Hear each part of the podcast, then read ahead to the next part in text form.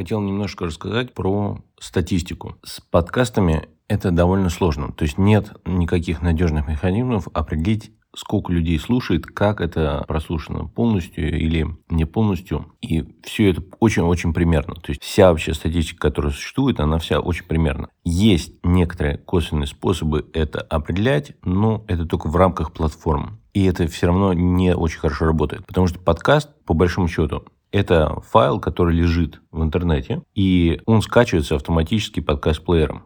То есть, если человек подписан на ваш подкаст, вышел новый выпуск, у всех, кто на вас подписан, этот файл скачался. Если у этих людей там 5 устройств или там 10 у некоторых, там есть Mac, там, предположим, iPhone, iPad, второй iPhone, там, второй Mac. Все оно везде скачалось. А прослушал человек, не прослушал, непонятно. Прослушал они там первые 10 секунд или до конца, или 5 раз они прослушали, переслушали. Непонятно.